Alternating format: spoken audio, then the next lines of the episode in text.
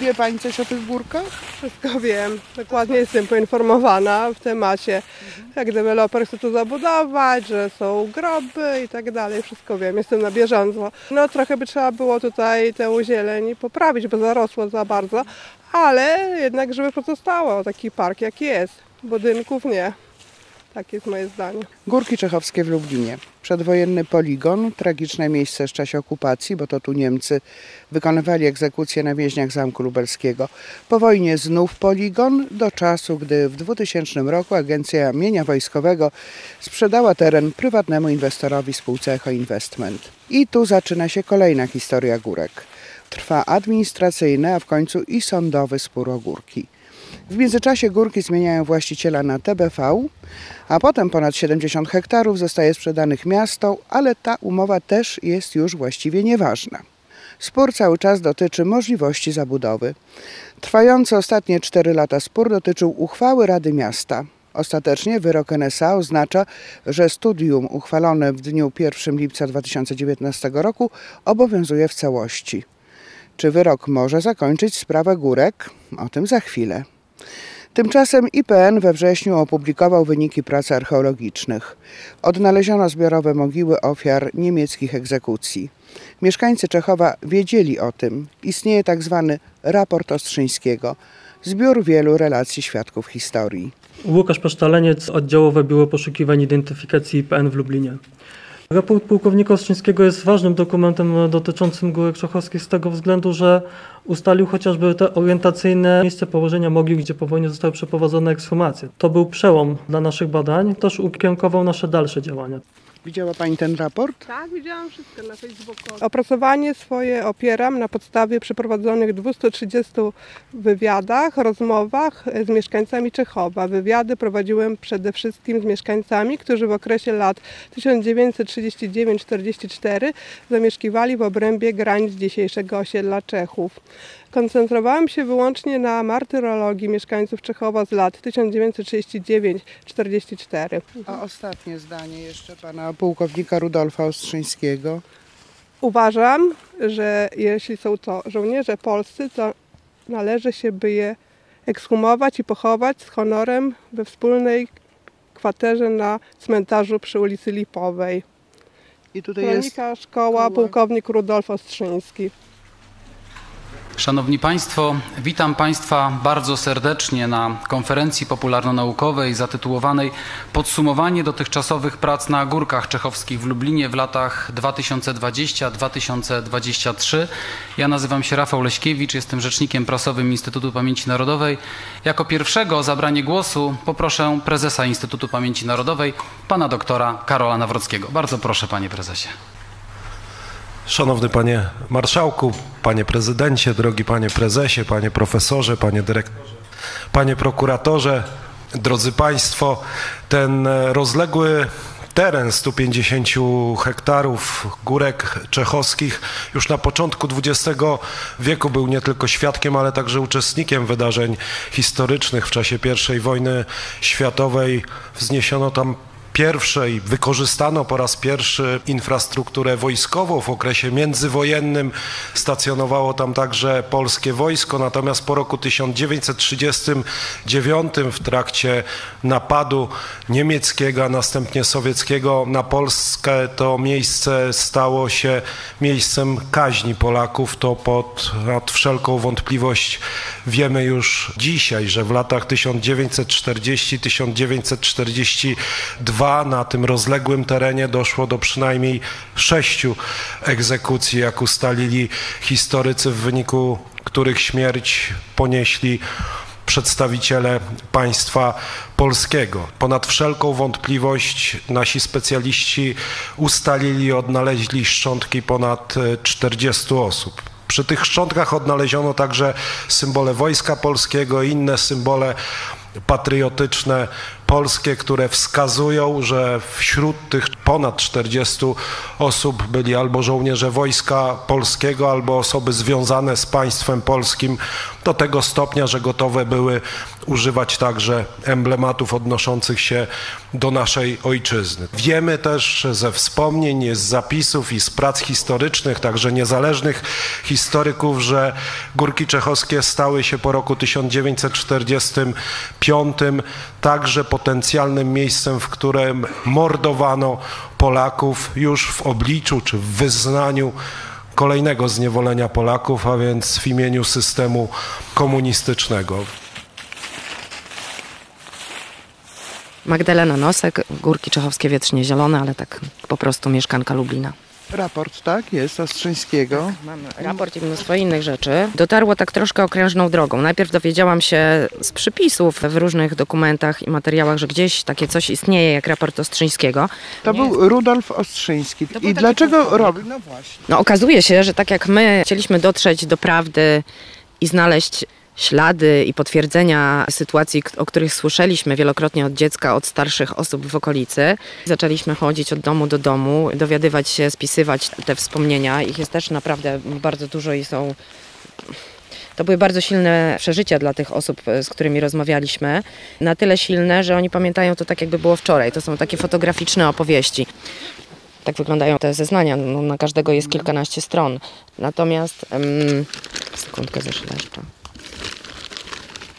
Cały czas próbowaliśmy znaleźć ten dokument właściwy słynnego raportu Rudolfa Ostrzyńskiego. Rudolf zajmował się tymi egzekucjami z czasów 39-44. Obszedł i rozmawiał z e, wieloma osobami. Około 300 świadków zeznania spisał i robił to na tyle metodycznie, że jest data, oświadczenie, zeznanie konkretne, a pod spodem są jeszcze podpisy świadków, którzy przy tym byli. Niesamowite jest to, że nie wiedząc jeszcze o tym raporcie Ostrzyńskiego, docieraliśmy na przykład do takiej przykochanej pani Halinki, która wróciła po wielu, wielu latach z Warszawy, mieszka w domku przy Poligonowej. Pamięta bardzo dobrze rozstrzelania, głównie z tego powodu, że jej ojciec był na zamku więziony, potem był też na Majdanku przez chwilę i jej mama z rodzeństwem, z czwórką najstarszych dzieci, chodziła za każdym razem, jak słyszała te ciężarówki, przyjeżdżały albo tą ulicą poligonową mniej więcej na wysokość tego wąwozu bądź poprzedniego i stamtąd wyprowadzano już ludzi pieszo y, do wąwozu, gdzie teoretycznie z tych domków nie było widać, bo wąwozy są w zagłębieniu. Dźwięki były przytłumione, ale było słychać bardzo dobrze to, co się działo. Jej matka zabierała ich po prostu w krzaki gdzie siedzieli i wypatrywali wśród tych idących ludzi ojca, żeby zobaczyć go ostatni raz. Na szczęście nie zobaczyli go ostatni raz. Ojciec przeżył, wrócił kilka lat po wojnie, e, zmarnowany, ale jednak wrócił z tej katorgi wojennej i okazuje się, że ja na kartce A4 długopisem, drżącą ręką spisałam to, co pani Halinka mówiła, a kilka tygodni później po znalezieniu tego raportu Ru- Rudolfa znaleźliśmy dokładnie tak same spisane zeznania jej ojca sprzed tych 40 lat, które w dużej mierze się pokrywały, ale zupełnie z innej perspektywy podawały to samo. To było naprawdę niesamowite. On z kolei wiedział o tych rozstrzelaniach, ponieważ siedząc w celi, ci, którzy byli przeniesieni zaraz po tym sądzie doraźnym do celi śmierci, pisali grypsy, pisali kilka zdań pożegnania czasem do rodzin, albo też do kolegów z celi obok, że jednak zostają, że będą skazani, że się nie boją, że umrą jak Polacy, że są pojednani, że się modlili całą noc, że są przygotowani, wolą umrzeć niż tchórzyć, że nikogo nie wydali i tak dalej. To są naprawdę patriotyczne bardzo sprawy. Natomiast dzięki temu więźniowie z innych cel wiedzieli dobrze o tym, co się działo i gdzie są wywożeni ci pozostali. Teraz o zabranie głosu poproszę pana profesora Krzysztofa Szwagrzyka, zastępcę prezesa Instytutu Pamięci Narodowej i dyrektora Biura Poszukiwań i Identyfikacji. Bardzo proszę panie prezesie. Powracamy po swoich. Pod tym hasłem w kraju i poza granicami poszukujemy Polaków zamordowanych przed laty. Tych, którzy zginęli z rąk niemieckich, sowieckich, ukraińskich, których zabili komuniści, a następnie pozbawiając ich prawa do życia, pozbawili ich także prawa do grobów. W ciągu jednego roku jest to średnio 50-70 takich miejsc. I bywają sytuacje, kiedy do niektórych powracamy wielokrotnie, bo te pierwsze próby nie przynoszą efektu postaci odnalezienia dołów śmierci. Tak było na Powązkowskiej Łączce w Warszawie. I tak jest na Górkach Czechowskich w Lublinie, gdzie po raz kolejny, już od lat powracamy po to, żeby odnaleźć ofiary. Co wiemy o Górkach Czechowskich? Dla mieszkańców Lublina to temat powszechnie znany. Obszar 150 hektarów w północnej części miasta, gdzie w czasie wojny mordowali Niemcy, po wojnie mordowali komuniści. Trzeba doprowadzić do sytuacji, kiedy my dzisiaj będziemy mieli wiedzę inną niż ta, która była po wojnie. Bo kiedy w roku 1948 w styczniu zakończono prace ekshumacyjne na Górkach Czechowskich, wydawało się, że to jest tylko pierwszy krok, że będą dalsze następne ekshumacje i odnajdziemy wszystkich tych pomordowanych w czasie wojny i po wojnie. Nic takiego się nie wydarzyło. Od stycznia roku 1948 nie było żadnych prac poszukiwawczych, nie było żadnych działań archeologicznych. I można powiedzieć, że nie odkryto jakichś dodatkowych źródeł, które by pozwoliły nam posługiwać się inną, pełną wiedzą na temat skali zbrodni dokonanych tu w Lublinie, ale także liczby pogrzebanych na górkach czachowskich. Różne źródła mówią o kilkuset osobach. Państwo polskie spełnia swoją powinność, odnajduje doły śmierci, gdzie są szczątki Polaków. Praca nie kończy się dzisiaj, nie skończy się na tej konferencji. Ona będzie trwać do czasu, kiedy odnajdziemy wszystkich tych, których powinniśmy odnaleźć, a których przed laty uśmiercono w Lublinie, uśmiercono na górkach czechowskich i tam pogrzebano. Podchodząc zawsze z ogromnym zrozumieniem i z szacunkiem do wszystkich głosów, które się w Lublinie, w przestrzeni publicznej, szczególnie w ostatnich lat pojawiają. Chcemy podkreślić, że to właśnie wyniki badań, naszych prac, są tą wiedzą, wokół której powinniśmy koncentrować nasze myśli, nie wokół sporów, które się toczą, a które dotyczą górek czechowskich. To teraz o zabranie głosu poproszę pana Jacka Nowakowskiego, naczelnika oddziałowej Komisji Ścigania Zbrodni przeciwko Narodowi Polskiemu. Chciałbym przedstawić kilka informacji w zakresie czynności ekshumacyjnych i poszukiwawczych, jakie zostały podjęte na osobach ofiarach zamku w Lublinie w świetle ustaleń naszych, czyli prokuratorów oddziałowej komisji w Lublinie. Prowadzimy śledztwo w sprawie zbrodni popełnionych przez funkcjonariuszy SIPO i SD na obywatelach polskich więźniach więzienia na zamku w Lublinie w okresie jego funkcjonowania, więc od października 1939 roku do dnia 22 lipca 1944 roku. Ofiary czy więźniowie byli rozstrzeliwani w różnych miejscach na terenie miasta Lublinia, ale także w okolicznych miejscowościach. Między innymi takim miejscem były Górki Czechowskie. Jako prokuratorzy Instytutu Pamięci Narodowej nie prowadzimy śledztwa w sprawie Górek Czechowskich. Nie prowadzimy śledztwa w sprawie ujawnionych szczątków. My prowadzimy śledztwo w zakresie całokształtu zbrodni popełnionych przez funkcjonariuszy państwa niemieckiego na polskich obywatelach więzionych na zamku w Lublinie w okresie jego funkcjonowania. A więc wszystkie czynności, które wykonujemy i przeprowadzamy na Górkach Czechowskich są prowadzone w ramach tego śledztwa. Zwłoki, szczątki, które ujawniliśmy, są zabezpieczane jako dowody rzeczowe tego śledztwa. Znając kontekst pozahistoryczny, do którego pozwólcie mi się odnieść jako prezesowi Instytutu Pamięci Narodowej, a więc kontekst społeczny, kontekst e, także ekologiczny i wszystkie inne konteksty, które wokół górek czechowskich pojawiają się w Lublinie i na Lubelszczyźnie. Ja przyjechałem tutaj po to, aby Państwa zapewnić, że Instytut Pamięci Narodowej upomina się o wszystkich tych, którzy stracili życie, o wszystkich tych Polaków, którzy stracili życie w obliczu dwóch systemów totalitarnych, w imieniu tych, którzy nie mogą już przemawiać, bo odeszli z tego świata. I biorąc pod uwagę wszystkie pozostałe konteksty, chcę wszystkich Państwa e, zapewnić, że dla nas najważniejsza jest historyczna ustalona przez naszych historyków, prokuratorów, archeologów i specjalistów z Biura Poszukiwań i Identyfikacji Prawda. I dla nas historia jest najważniejsza.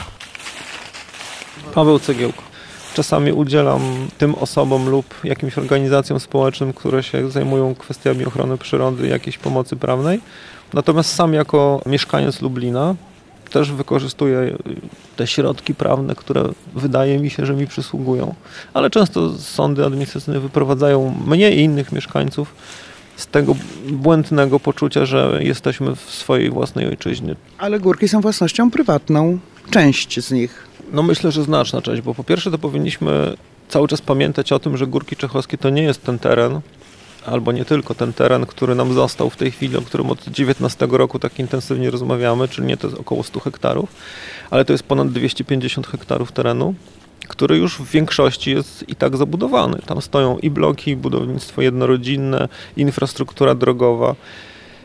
Więc no mówmy o takim terenie i też myślę, że to na co warto zwrócić uwagę, to, to skąd się ten teren w ogóle wziął w zainteresowaniu inwestycyjnym.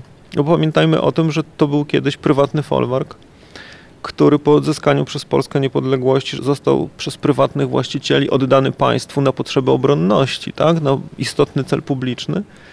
I dla mnie jako obywatela, mieszkańca i aktywisty to jest w ogóle nie w porządku, że w sytuacji czy w momencie, kiedy wojsko wycofało się z tego terenu, uznało, że on już jest dalej na potrzeby obronności zbędny, że on przeszedł w prywatne ręce. Wszystko jedno, w jakiej formule on przeszedł. Tak? On powinien, moim zdaniem, on powinien być albo dalej wykorzystywany na cele publiczne, może inne niż obronność, ale jednak publiczne, bądź też wrócić do pierwotnych właścicieli. Tak byłoby, uważam, w porządku w państwie praworządnym. Natomiast to, że ten teren przeszedł w prywatne ręce, to jakby moim zdaniem jest kontrowersyjne. Takich terenów w podobnej sytuacji historycznie do Górek Czechowskich jest na Lubelszczyźnie więcej. I tu zwrócę uwagę tylko na jeden przykład, mianowicie na Dęblin. Słynna, wszystkim znana lotnicza szkoła powstała dokładnie w takiej samej sytuacji. To znaczy prywatny właściciel oddał państwu po odzyskaniu niepodległości kawał swojego prywatnego terenu na to, żeby mogła tam powstać szkoła lotnicza, bo pamiętajmy, że ona na początku po odzyskaniu niepodległości powstała w Grudziądzu, dopiero później okazało się, że Dęblin jest miejscem, gdzie jest najwięcej dni słonecznych w roku, czyli najbardziej nadaje się na szkolenie lotnicze i stąd w ogóle cała akcja, tak? Urządzenia tam szkoły lotniczej, czy przeniesienia szkoły z Grudziądza do Dęblina i urządzenia tego właśnie na terenie poprzednio należącym do prywatnego właściciela, który oddał te, te swoje ziemie, te swoje włości w państwu na takie szlachetne cele. Tak? Taka sama sytuacja. Tam na razie szkoła jest, Natomiast górki okazały się w, tak, w tym fatalnym położeniu, że przestały służyć celowi publicznemu i teraz jest w mieście między mieszkańcami, naszymi przedstawicielami, prezydentem i, i radnymi, bo to przecież nasi przedstawiciele, prawda?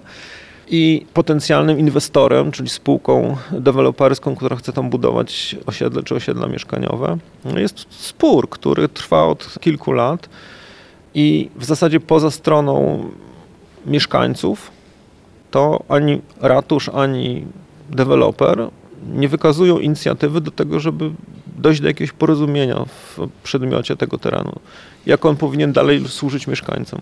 Ale też nie jest tak, że dewelopera trzeba zrozumieć, że chce budować na swoim terenie, który kupił Oczywiście, legalnie. No, dlatego właśnie o tym mówię, że, że mnie, mnie jako mieszkańca i takiego trochę drobnego biznesmena, mnie, mnie dziwi takie podejście, że deweloper i ratusz nie wykazują żadnej inicjatywy, żeby ze stroną mieszkańców się w tym zakresie porozumieć, bo osiągnięcie takiego porozumienia na pewno jest możliwe, tylko trzeba by było się spotkać i porozmawiać w dobrej wierze o tym, jak my to wszystko z każdej strony widzimy, tak żeby w miarę możliwości zaspokoić interes e, wszystkich zainteresowanych. Też pamiętajmy o tym, że, że to nie jest taka sytuacja zero-jedynkowa, bo podejrzewam, że obrońcy Górek Czechowskich, poza tym, że są zafiksowani i słusznie na ochronie przyrody, to także są to ludzie racjonalni i wiedzą, że w Lublinie potrzeba budować nowe mieszkania, że te mieszkania gdzieś powinny powstawać racjonalnie, im bliżej centrum, tym lepiej, tak? Im, Im miasto jest mniejsze powierzchniowo, tym mieszkańcom mieszka się lepiej. A Górki Czechowskie takiej koncepcji rozwoju miasta odpowiadają. Tym bardziej jest tutaj naprawdę o czym rozmawiać. Las Górek rozstrzygnie się w ratuszu. Idziemy zatem na spotkanie z zastępcą prezydenta Lublina, Arturem Szymczykiem. Dobry. Pani na spotkanie? Tak, tak.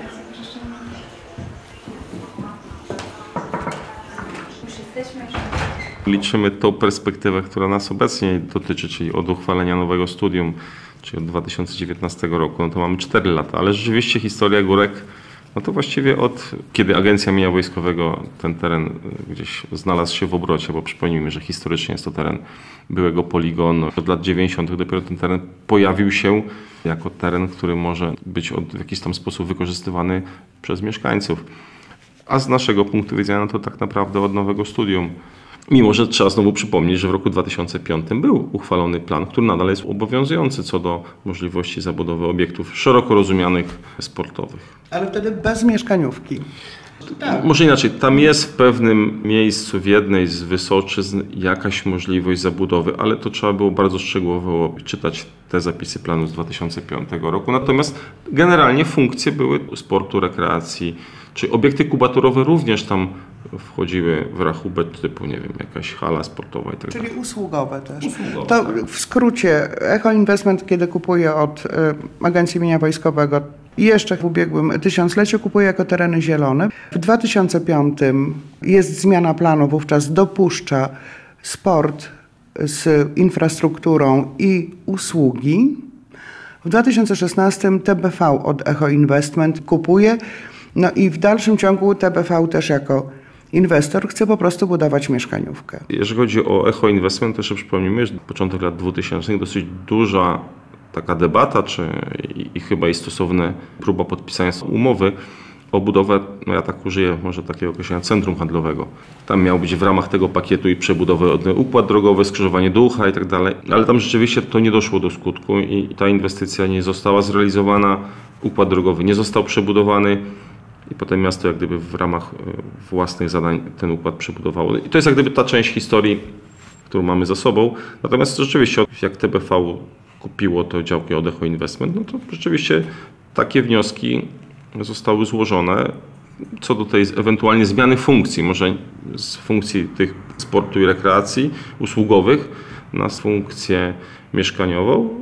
Czy tam trzeba by prześledzić cały proces, bo tych wysoczyzn tam było pierwotnie zgłaszanych bodajże sześć, jak się nie mylę. Między innymi w ramach debaty nad studium były te wysoczyzny korygowane i właściwie tym efektem końcowym tych prac jest to, co zostało zaznaczone, opisane w obecnie obowiązującym od lipca 2019 roku studium. Sprawa w sądzie 4 lata, obecny jak gdyby wyrok chyba tak, Naczelnego Sądu Administracyjnego powoduje poprzez odrzucenie skarg złożonej przez wojewodę i przez prokuratorę powoduje, że wyrok Wojewódzkiego Sądu Administracyjnego stał się wyrokiem prawomocnym. I to jak gdyby jest klucz i to jest jak gdyby istota tego wyroku Wojewódzkiego Sądu Administracyjnego, który w sposób jednoznaczny podkreślił właściwe, bo dla nas to jest istotne, że po pierwsze formalna strona postępowania przy procedowaniu i uchwalaniu studium była właściwa.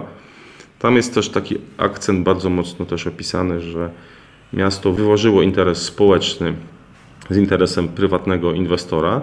Drugi element, bo też to gdzieś się przewijało w tych różnych zaskarżeniach co do właściwości dokumentów typu ekofizjografii, że te dokumenty były właściwe i one nie muszą być bo tam też taki był zarzut aktualny na dany moment. Ważne, że nie straciły swojej aktualności w uchwaleniu, wtedy, kiedy to studium było uchwalane. I to zostało jednoznacznie potwierdzone, czyli wszystkie te istotne elementy, zarówno pod kątem ekologii, kwestii ważenia interesów, no zostały właściwie w sposób przez gminę zrealizowane. I w ramach tego wyroku tam zostało też bardzo mocno wyakcentowane, że w studium my opisujemy nie tylko na Górkach Czechowskich, ale w wielu innych miejscach Lublina wpisujemy tak zwane ekologiczne systemy obszarów chronionych, tak zwane ESOChy. Że zabudowa wchodzi w ESOCH. Nie, nie wchodzi. ESOCH jest ESOChem i on jest jednoznacznie opisany w studium i to studium ten ESOCH jak gdyby zapewnia. Czyli tutaj nie ma żadnej kolizji. Te wysoczyzny, które są opisane, no to są wysoczyznami z możliwą funkcją zabudowy mieszkaniowej, usługowej.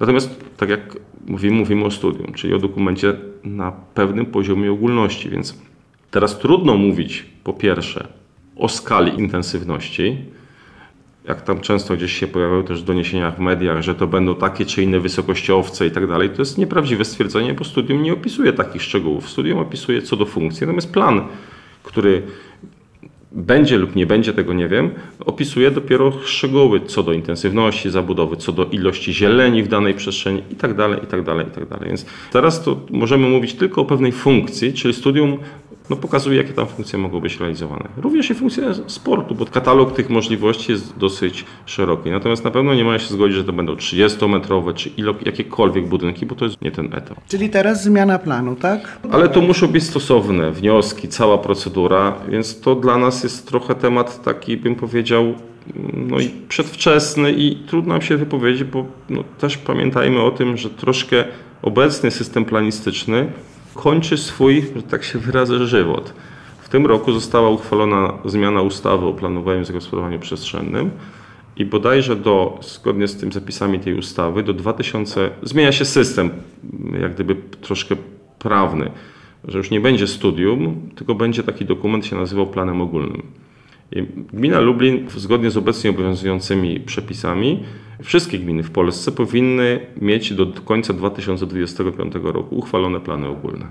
Czyli tak patrząc, gdzie jesteśmy w czasie, to dwa lata trochę mało czasu. Więc nie ukrywam, że bardzo mocno my pracujemy i też w ramach i Unii Metropolii i Związku Miast Polskich pojawiają się rozporządzenia. Natomiast one zawierają sporo, no, delikatnie mówiąc, no chyba trzeba to powiedzieć po imieniu, błędów, więc my też wnosimy uwagi, żeby w ogóle dało się ten dokument uchwalić plan ogólny. No bo żeby nie było takiej sytuacji, jak chyba to rok był 93, że w pewnym momencie z automatu wygasają stare dokumenty planistyczne i nie mamy nic, więc też nam zależy na doprowadzenia do jednak uchwalenia w terminie, przynajmniej jak na razie nie ma żadnej furtki tego planu ogólnego do końca roku 2025.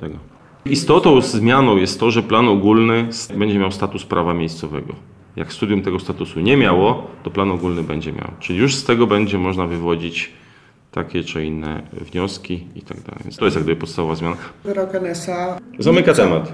Znaczy zamyka temat tego, że miasto podjęło uchwałę zgodnie z prawem. Tak, tak. Natomiast nie zamyka tematu kurek czechowskich. Oczywiście nie zamyka, No, bo inwestor nie może budować na razie. na dzień dzisiejszy może budować w oparciu tylko o zapisy planu z 2005 roku.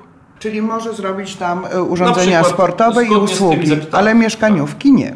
Nie, mieszkaniówki nie. A TBV jest zainteresowane mieszkaniami. No przynajmniej tak było zainteresowane. Również dobrze TBV teoretycznie mogę sobie wyobrazić, że może grunt znowu z jakichś tam względów sprzedać, no bo to, to nie wiem. Nie wypowiem się, nie jestem w stanie wypowiadać się na temat co dalej planuje z tym terenem spółka TBV. Jeszcze, żeby pobudować budynki, no musi być zmieniony plan. Tak jest, dokładnie. Radni no muszą, no, po pierwsze, przyjąć, jeżeli nawet byśmy hipotetycznie to rozważali, przyjąć po pierwsze uchwałę inicjującą.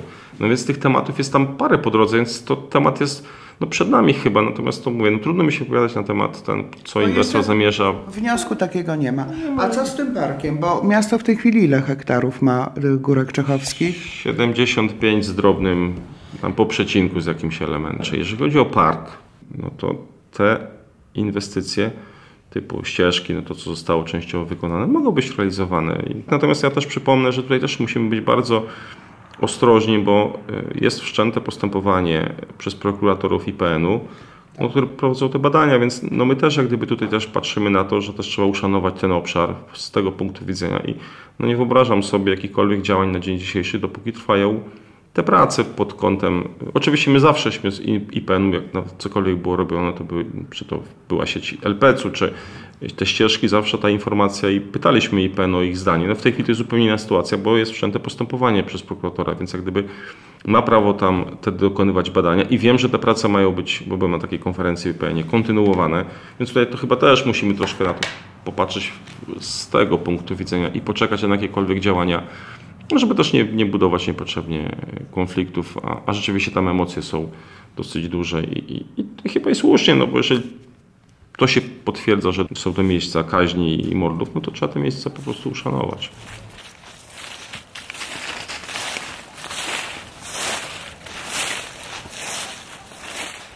czego oczekujemy? Otóż dla tych górek chcemy najlepszego.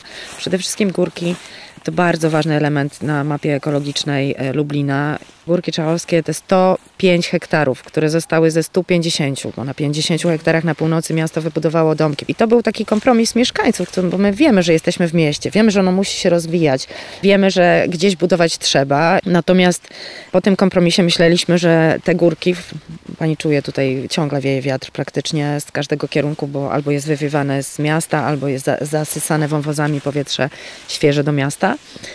Więc no, dla nas wielkim zaskoczeniem było to, że ktoś chce tutaj zabudowywać i to niemało, bo początkowo w 2016 roku okazało się, że sześć z sześciu wierzchowin jeszcze niezabudowanych, niczym zielonych, pięknych, e, mają być blokowiskiem.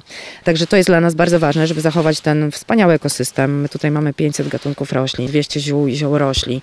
Mamy tu 44 gatunki motyli, około 100 gatunków ptaków, z tego z 50 gniazdujących. No i chcielibyśmy, żeby taki stan pozostał. Oczywiście nie wspomniałam jeszcze o jaszczurkach, nawet o żabach. Mamy dwa rodzaje żaby. Mamy tutaj grzebiuszkę ziemną, która jest bardzo rzadką żabą, drącą się w maju, tylko w maju można ją wybadać. Przyroda niesamowita, no i chomiki europejskie. Okazało się, że mamy tutaj olbrzymie siedlisko tych chomików. W 2016 roku zinwentaryzował je biolog, który się tym zajmuje, pan Tomasz Buczek, za co jesteśmy bardzo wdzięczni, bo wszystko to, co się dzieje wokół górek, robione jest społecznie, za darmo. Myślę, że naszym wielkim sukcesem jest to, że teraz chyba w Lublinie nie ma osoby, która by nie przypomniała sobie po tych 20 latach niebytu górek, że w ogóle coś takiego jest. Czego oczekujemy? No przede wszystkim zachowania walorów przyrodniczych, a to nie jest możliwe po zabudowaniu wierzchowin. Co chcielibyśmy? Chcielibyśmy, żeby cały ten teren, zgodnie z e, prawem polskim, został uznany za cmentarz wojenny. To by rozwiązało bardzo dużo różnych spraw. Przede wszystkim mógłby to dalej pozostać przepiękny park, w którym byłyby miejsca upamiętnienia w poszczególnych miejscach mogił, ale to będzie trwało latami. Niestety wiedza na temat tych egzekucji na górkach czechowskich jest szczątkowa. Tak naprawdę ona ogranicza się do dwóch kwestii. W latach 1940-1942 przeprowadzonych zostało tam co najmniej sześć egzekucji na więźniach Zamku Lubelskiego.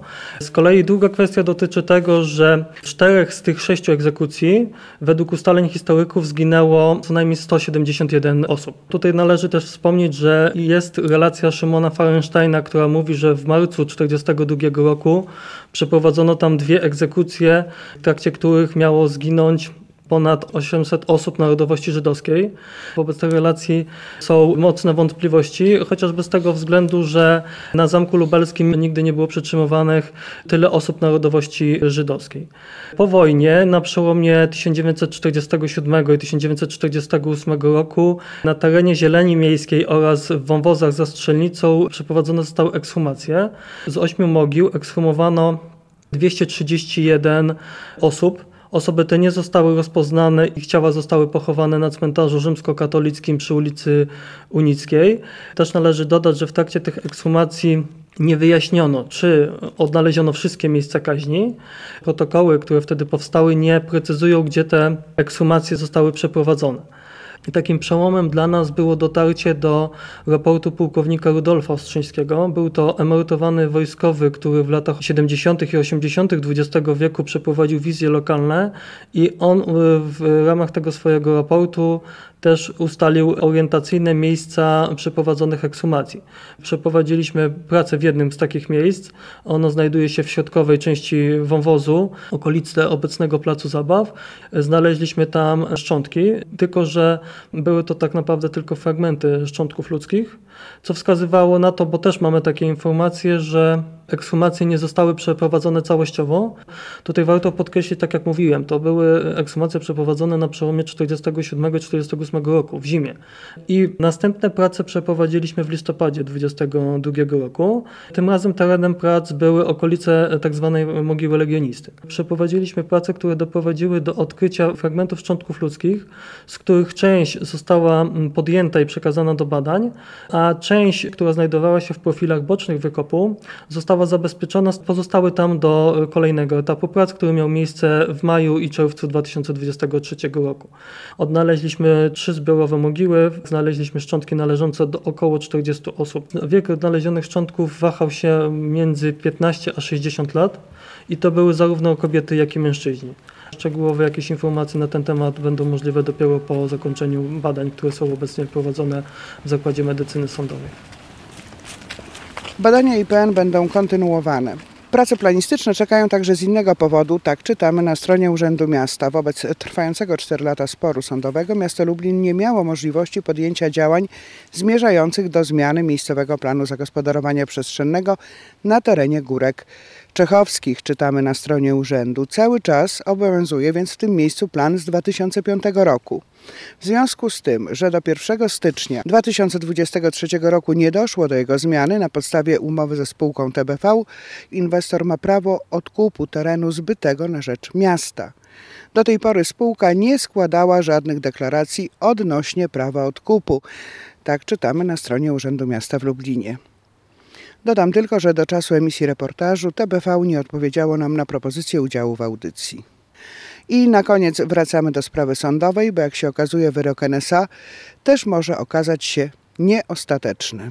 Moim zdaniem nie zamyka sprawy no, z wielu powodów. Począwszy od takiego powodu czysto procesowego, to znaczy w składzie sądu orzekającego zasiadał tak zwany neosędzia i wyobrażał sobie tak nowy rząd składający się z ugrupowań jeszcze do niedawna opozycyjnych spełni swoje obietnice i otworzy możliwość skarżenia tych wszystkich wyroków, które były wydawane przez sądy, w których składzie zasiadali tak zwani neosędziowie, no to będzie furtka do zaskarżenia tego wyroku. To jest taka najprostsza proceduralna przeszkoda, żeby uznać ten wyrok za kończący sprawy, chociażby na etapie postępowania sądowo-administracyjnego.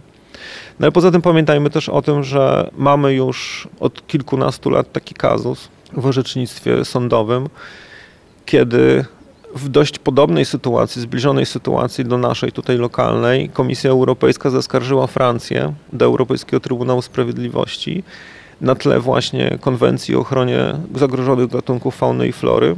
I chodziło tam dokładnie o chomika europejskiego, czyli dokładnie ta sama sytuacja co na górkach występującego w Alzacji, na terenie, który miał być zabudowany i komisja tą sprawę wygrała. Trybunał opowiedział się jednak za ochroną chomika europejskiego jako gatunku zagrożonego.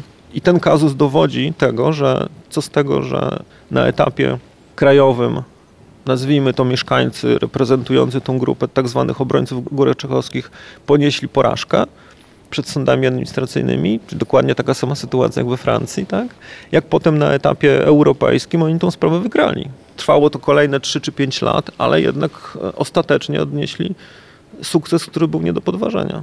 A to przecież nie jest jedyna droga, którą można pójść, ponieważ to nie tylko Unia Europejska jest stroną tej europejskiej konwencji, ale także Polska jest stroną tej, tej samej europejskiej konwencji, w związku z czym każdemu z nas, jako mieszkańców Lublina, przysługuje takie prawo, żeby napisać do Rady Europy, w której jest odpowiednia dyrekcja zajmująca się dokładnie sprawami tej konwencji i poprosić o skierowanie do rządu polskiego wystąpienia i zbadania tej sytuacji, czy ona jest zgodna, czy niezgodna z przepisami konwencji. Będzie pan pisał? Ja już raz napisałem, ta moja skarga została przyjęta przez tą dyrekcję, ale potem się wstrzymałem z dalszymi krokami, ponieważ pierwsze orzeczenia z, z sądów administracyjnych dawały nadzieję, że jesteśmy w stanie to zamknąć na etapie krajowym i wcale nie trzeba do tego pobudzać jeszcze czynnika europejskiego. Będę się zastanawiał nad tym, ale dopiero jak poznam uzasadnienie wyroku, bo na razie nie wiemy z jakich motywów sąd te skargi oddalił. Posiedzenie było w ogóle niejawne, więc jakby nic nie wiemy. Wiemy tylko, że skargi zostały oddalone, dlaczego nie wiemy. Jak się zapoznam z uzasadnieniem, będę się zastanawiał nad tym, czy nie napisać tam ponownie. Oczywiście, że tak.